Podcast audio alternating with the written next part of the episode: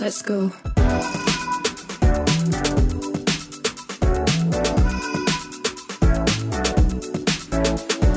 Welcome to Micromobility, a podcast exploring the disruptive potential of lightweight utility vehicles. Using the history of computing as a framework, we examine how these technologies will upend everything we thought we knew about the future of urban transport.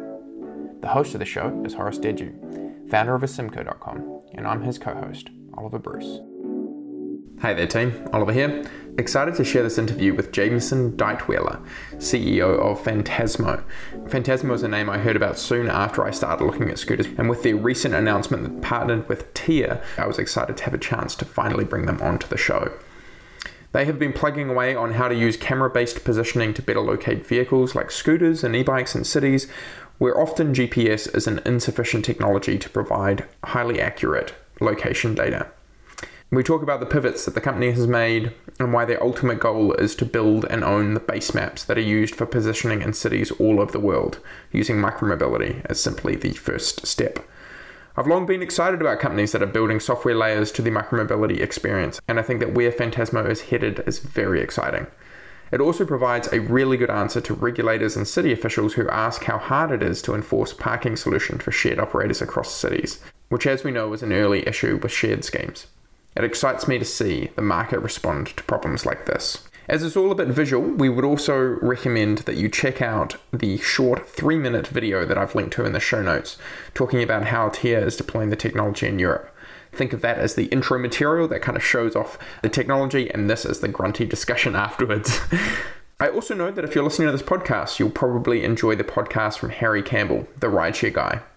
Harry started out as an Uber driver about six years ago and started producing material for other drivers, but has since then built out a really comprehensive set of content on everything in the mobility space, including a podcast with guests from many of the top micromobility companies, as well as the folks at Uber and Lyft talking about their plans for mobility as a service, transit, and micro. I see his work as tangential to micromobility industries and really enjoy it. I encourage you to go check it all out at The Rideshare Guy. And with that, here's Jameson. Let's go. And welcome back to Micromobility. We have with us today Jameson Detweiler. How are you going today, Jameson? Doing well. How are you? I'm very well. Where are you joining from in the world today? Currently in a little town in the UK called Leigh-on-Sea. That sounds like a French name. no, it's L E I H dash on dash C. So a little fishing. Oh yeah. Oh, interesting. Oh yeah, yeah. Cool, cool, nice.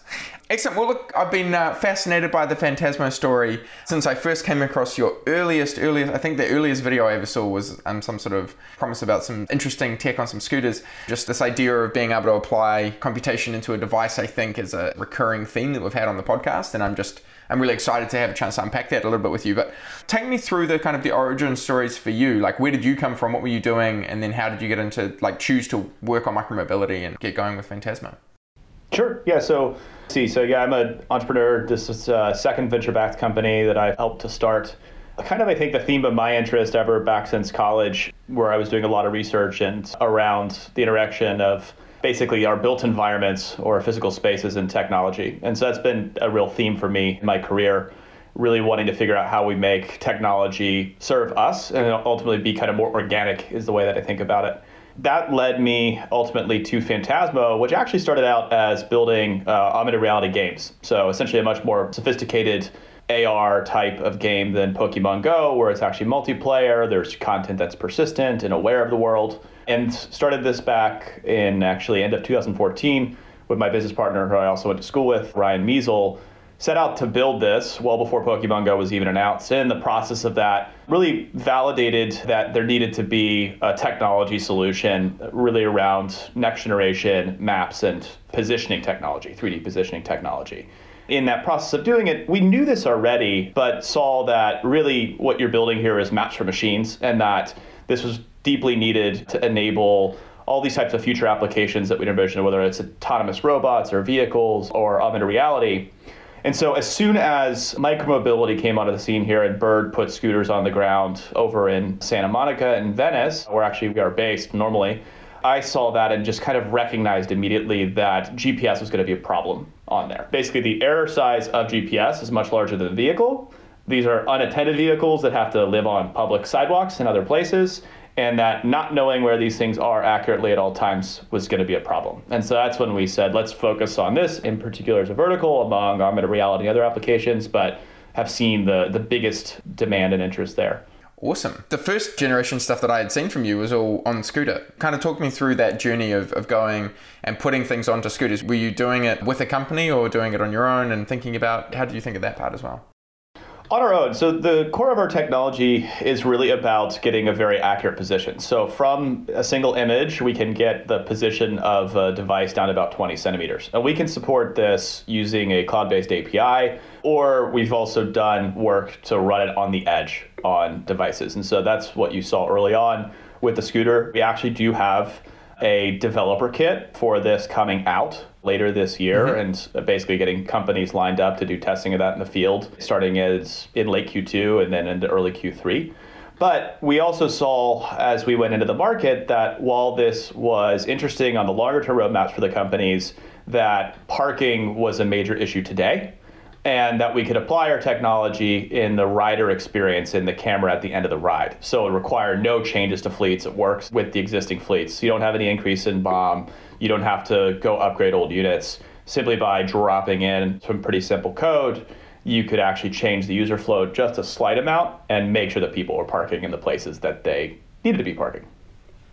Yeah, totally. Before we get to the parking facts, I think this is a very interesting. That there's a lot that we can cover there. On device, you're using the camera to be able to provide the positioning, and the idea, sorry, as I understood, is that you could do things like we know you're on a sidewalk versus you're on a road, therefore we can speed limit you in particular areas with a lot more kind of granularity than, for example, a GPS unit, especially when you're pinging off a bunch of big you know you're in the middle of a downtown or something like that and you don't have very good quality location data and for a lot of cities they've had to apply pretty blanket bans either blanket mm-hmm. bans or speed terms because they're sort of like you know they recognize that you can't really put that on the scooter uh, or at the moment, right? There hasn't been that kind of optionality or the function to be able to do that. Whereas I can see a lot of the OEMs that are coming out now, like Segway's just announced the T60 scooter, which is going to have obviously cameras built on board. I can see that all of the kind of the new scooters are going to be coming out are going to be coming out with the camera. Do you think that that's going to become over time the default technology of how we differentiate and say like you know that the vehicle is on the road or on the sidewalk or about to hit a person or whatever? Yeah, I think generally that the camera as another sensor is going to be a very key piece. The cost of it is coming down significantly. And when you look at the cost of edge compute as well, that's also coming down very fast. So I do imagine that essentially everything that's moving around in the world is going to have one or more cameras on it at some point in time. And I think it's going to be the not so distant future because it is really the foundation to building not just sort of awareness, right? Being able to see people in cars but actually to enable robust positioning and very accurate positioning without installing infrastructure, right? Without needing to putting RTK towers into cities and things like that. There are like hypothetical solutions for GPS that you can use to improve it, but they all require significant infrastructure investments in order to really enable them. Cameras don't. You know, we walk through cities with hardware that we've built uh, with lidar and cameras on them, and basically can map entire cities in just a couple weeks and have the map that we need to enable the positioning and to get very granular data around here's the sidewalk, here's the curb, this is the bike lane, etc.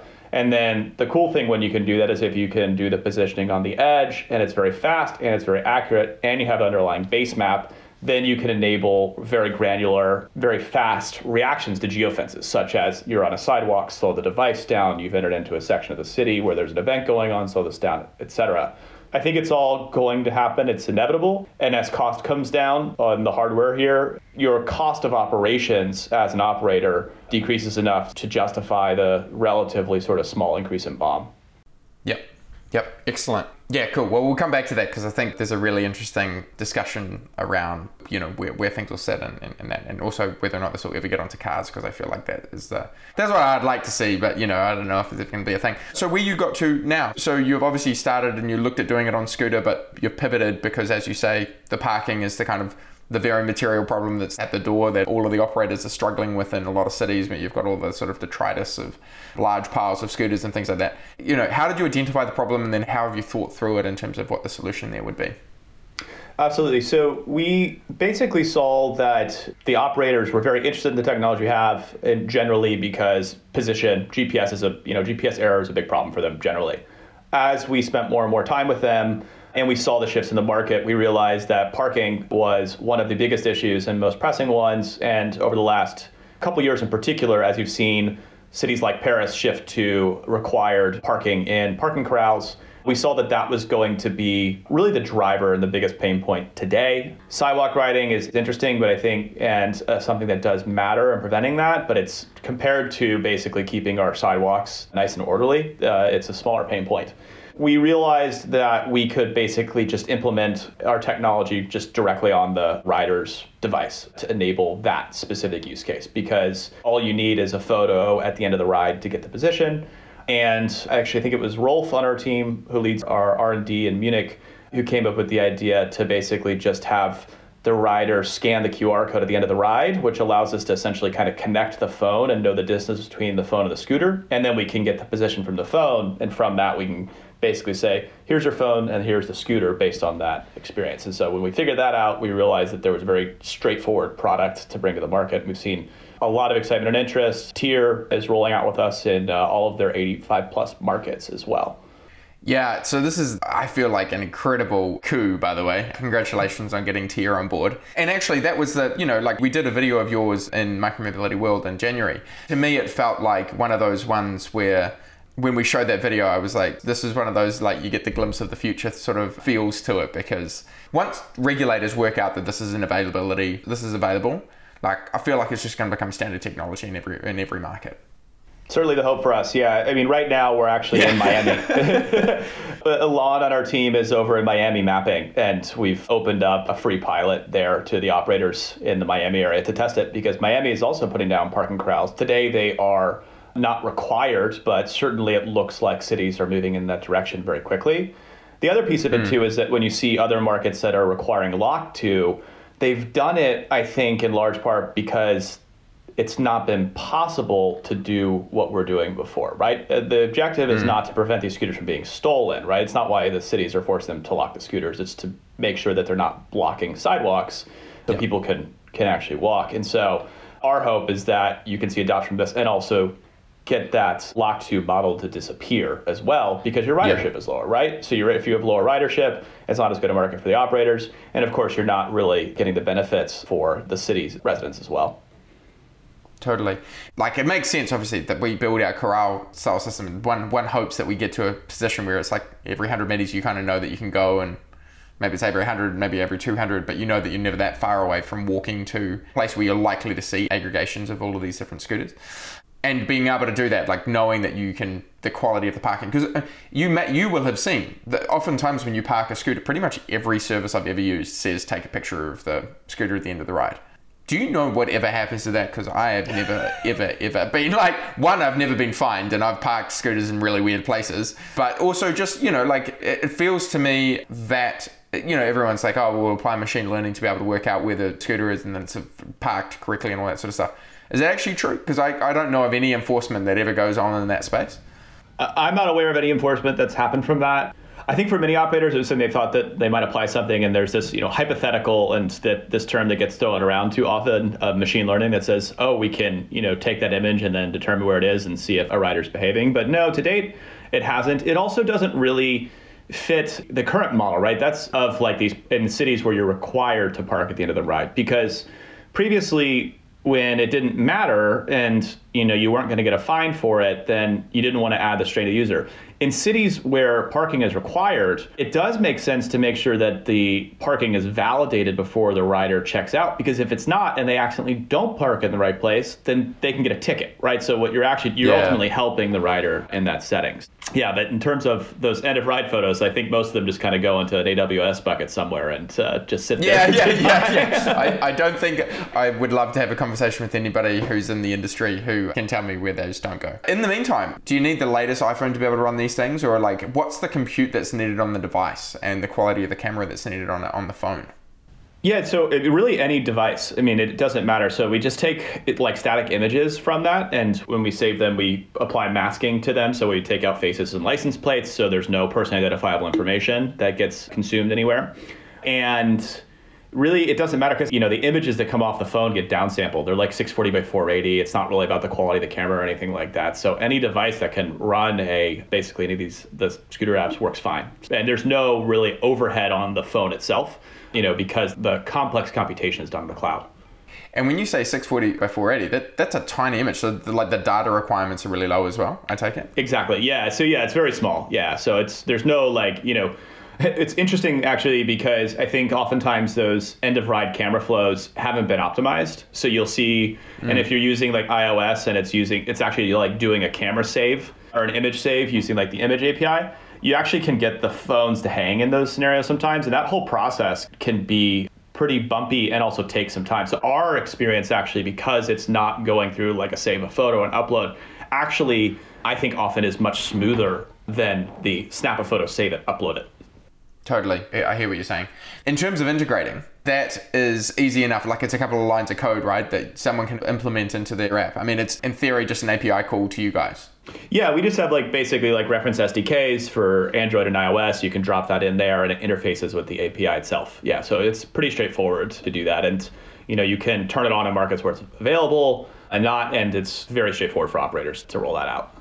And then in terms of, you know, in theory, this could work for not only like scooters, but it could work for mopeds, it could work for other sort of shared micromobility and all that sort of space.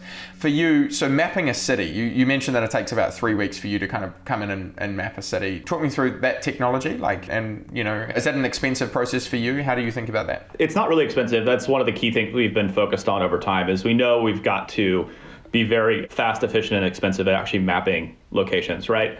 And so we've developed hardware that looks a lot like Google and Apple would have with like these backpacks that you use to walk around. And we call it the Phantasmo Explorer. So it's got two lidar on it, the just the basic Velodyne VLP16 pucks, as people call them, that you'll see on a lot of autonomous vehicles or any of the sidewalk robots running around, and then a custom six camera array. Uh, and this is all kind of time synchronized, and we just walk around. We have an iPad app that people look at. It tells them where to walk, captures that information, and then we basically just you know go around the city in a bunch of different loops, and that builds up enough coverage, and we combine that into a global map there. Yeah, wow. And then from there, if an operator integrates it, what's the sort of cost? How do you think about your business model? So do you charge them on a like a per thing or a, a setup fee, or a, what, what does that look like? It's really just a, a, per parking fee. It starts at five cents per parking fee, but goes down significantly with volume as well. There's no setup fees in any of the really the major markets. And if there's a new market you need us to go into, we typically just look for like a year commitment in that market. So it's pretty straightforward. So even if there's a market that we don't have, we've set things up so that we can basically go launch in markets very fast and isn't really a constraint for us or for the operators. That's fantastic. I will be linking to this video when we publish this, but I really encourage listeners to go watch the video because it's really quite magic to watch it happen in real time. Do you want to just explain that process? I feel like we, we didn't even cover the basic part uh, when we, sure when we started, but it, yeah.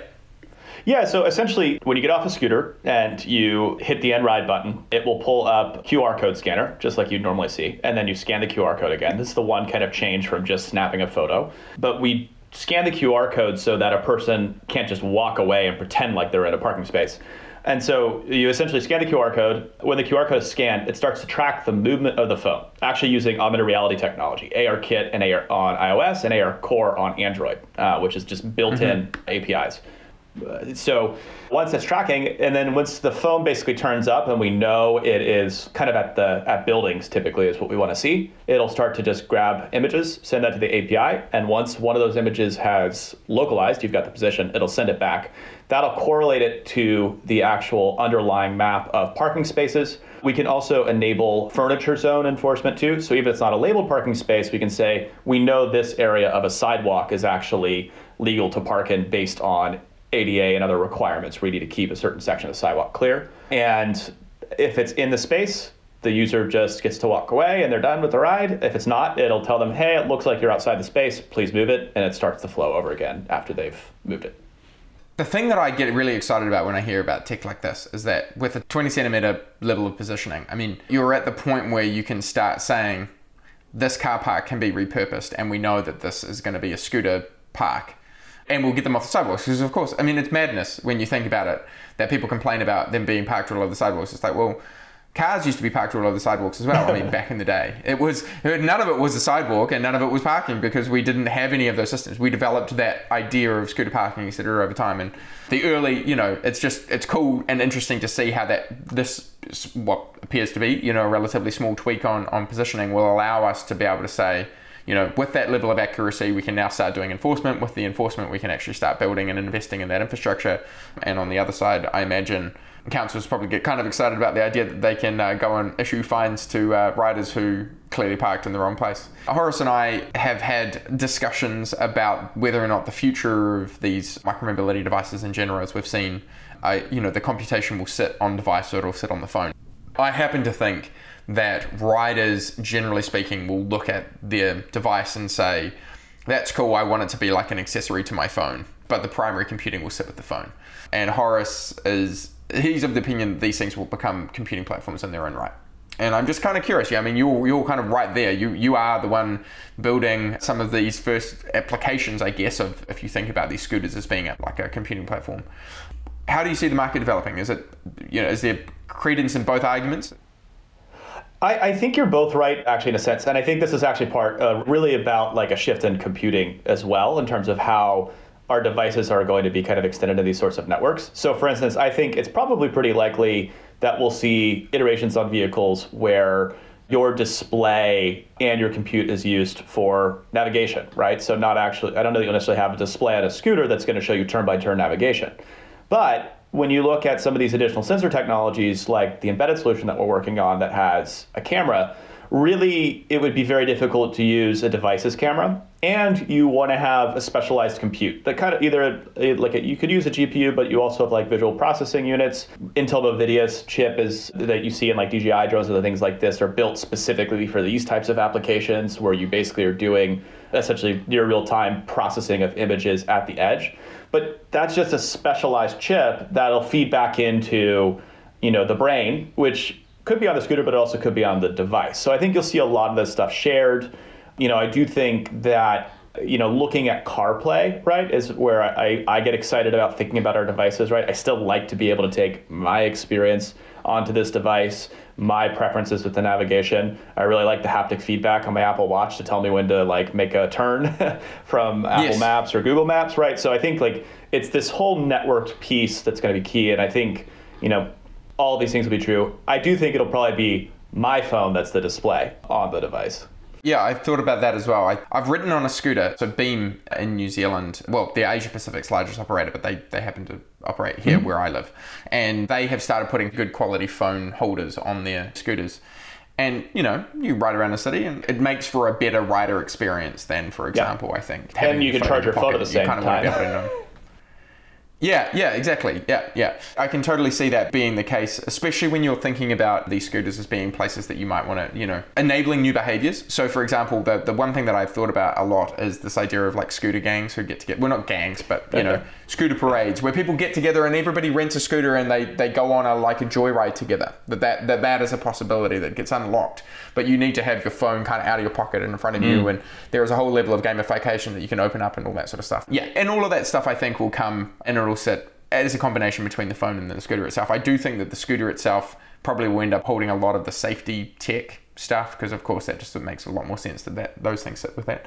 Absolutely. Yeah so talk me through say for example you've mapped a city you know an oem or an operator came to you and said look we can kind of continually operate like send images up to from the scooter that say for example they get new scooter hardware that has a camera on it and they want to be able to access for example something like what you guys have got. What in theory would you be able to enable for them? Um, and we were talking hypothetical i guess probably a year or two from now when the when the scooters are coming but what, what are you thinking is going to come down the pipe the way to kind of think about this is that you're going to enable accurate position less than 20 centimeters on the scooter at all times, right? So at all times, you're going to be able to track the scooter moving around with a 20 centimeters of accuracy. And then you're also going to have an underlying map cached locally that is accurate to mm. a couple centimeters to, so that you know you can take that position correlate it in real time because it's at the edge right so you can very quickly know oh you passed the threshold into a restricted area or you've moved from the bike lane into the car lane and then the scooter can know that that's potentially an event where something dangerous could happen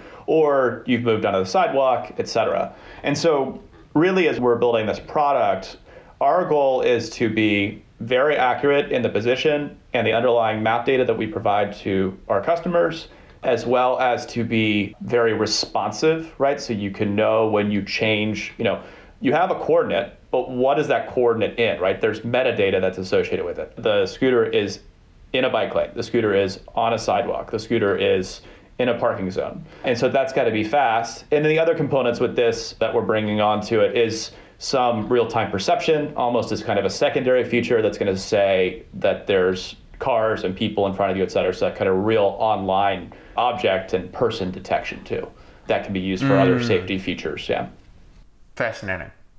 Yeah, totally. I mean, I can absolutely see it. That makes a lot of sense where you can go. And I take it as well that because you can have a cache local version of the map, you actually don't need to spend a lot of data uploading to the cloud uh, that much.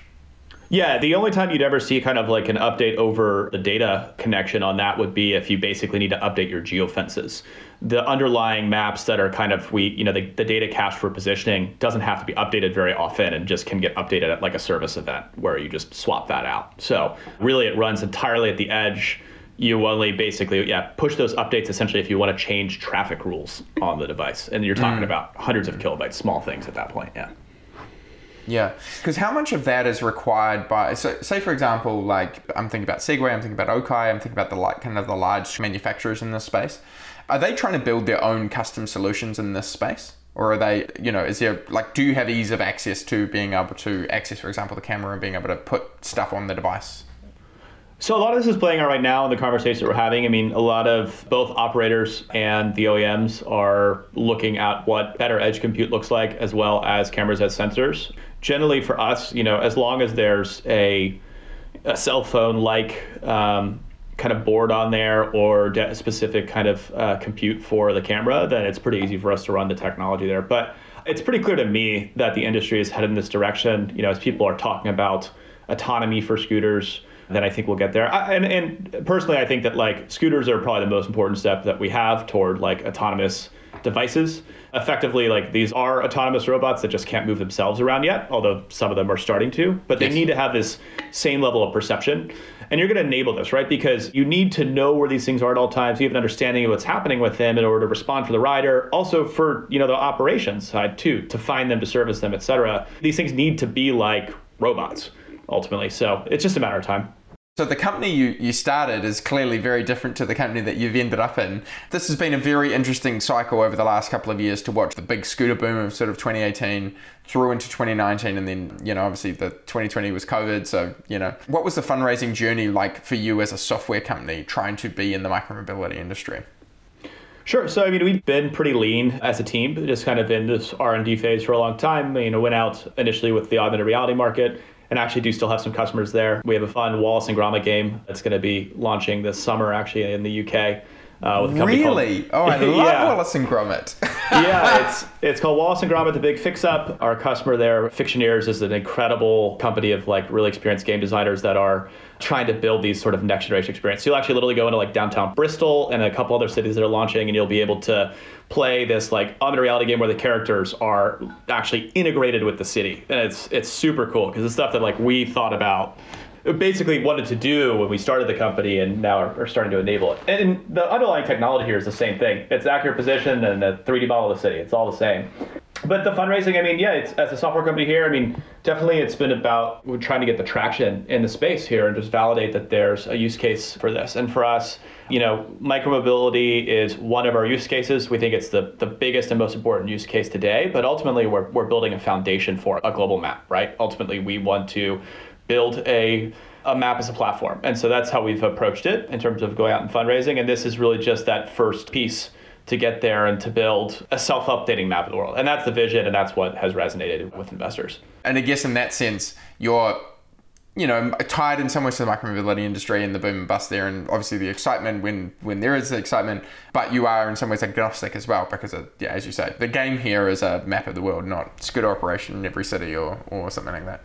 Yeah, I mean, we can you know provide solutions to cities as well with on the data side. You know, another area that I'm very interested in, which is also in another kind of boom and bust cycle, is really same day delivery and starting to expand kind of our SDK to enable that. Where you see a lot of loss in time and uh, a lot of frustration in the process is when your Uber Eats driver gets out of their car off their bike and they have to find your door, quite mm-hmm. often they struggle with that. They lose time and they have to call you. That's a problem that's pretty trivial mm-hmm. for us to solve, right? You know, our product is focused on mapping sidewalks, and that's one of the most unmapped areas in the entire world. But for us, when we capture data from sidewalk, we can actually understand, oh, that's the street number and that's the door for that location. Have it all mapped. So you pop off, pull up the camera, and augmented reality will actually point you to the exact location that you need to go to to drop the food off. Mm. And in that sense, I guess you're very much a sort of software play. Once you build that one city, you can kind of keep reusing the data and for a whole range of different other use cases in that regard. And in, in that regard, I can see the different like venture return possibilities that the investors would be looking for versus, yep. for example, a lot of like the interesting thing about micromobility is that I think the space has pivoted from the, a lot of the shared stuff was venture investable to actually this is probably better funded through debt and and or private equity with sort of relatively standard returns, you know standard returns. You can kind of bet on a city, you know that you can build a business, and as long as your operations are fine, you're okay. Versus something like this, which is, oh yeah, you can totally see a thousand x of, you know, if you get every city in the world, and obviously the dream. But look, so the, the kind of final question that I'd have, and this is, I guess, in some ways tied to the investor conversation, how defensible is the moat? Because it strikes me that like you're building the maps, Apple's building the maps, Google's building the maps. If they just opened up their data through some sort of API, would this be a, a strategic threat to you? How are you thinking about that in the business you're building? For us, the way that we've looked at that is that generally, like, there's you know kind of a couple of steps of building the moat. You know, today we're really going out there and we're the only offering that can enable this in cities at scale. When you look at the FANG companies, they're focused on maps that are very much tied to their own platforms, right, and their own you know mm-hmm. economic drivers and other pieces. And so, you know, Apple's doing this to build a better Apple Maps, and You've got Facebook that's doing it because they want to build AR glasses and have people wearing them. Google is really wanting to drive like an ads platform here. So I think for them, they're all trying to build map that's specific to their platforms and their requirements. I don't see the world that way, and Fantasmo doesn't see the world that way because really this map becomes this shared computing platform that all these different applications have to plug into and operate on top of. And so whether it's on Android or iOS or some future Facebook platform or any of these things, you have to have interoperability because at some point you move beyond the sort of static place to like real time transmission of it. You move toward a real time 3D digital twin where the scooter itself is always represented and you can get an adjustable data layer of an entire city block to feed into vehicles and augmented reality and all these pieces. And that I think fundamentally has to look a bit more open and more like the traditional mm. infrastructure of the internet in the way that you structure it and build that really underlying technology. Think about it as kind of like DNS mm. for the physical world. So yes, how the totally. how the market plays out and how this all like works out in the end, I don't know. I know for us when we are getting to scale, we're getting device in the market, that means that we get more images. The more images we get, the faster we can update maps. The faster we can update maps, the more people want to use our service, essentially, right? So we need to get to mm-hmm. billions of daily active cameras. And that's really where the moat comes in. I personally believe that at the end of the day, that the map as a platform, due to market dynamics, is going to have to be a new company and that company will be one of the biggest companies built over the next decade. Whether that's Fantasmo or another one, this will be an independent company.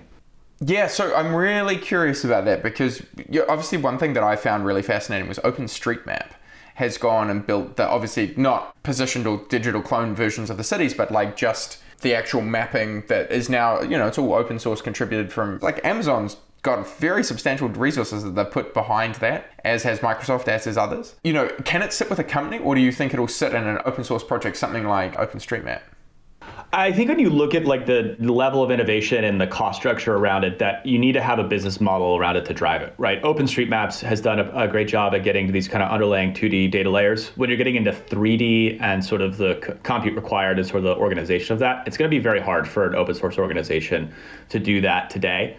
Um, but I don't think that the model is going to look as like the walled gardens of these other commercial map platforms. So there's something in there in mm. between.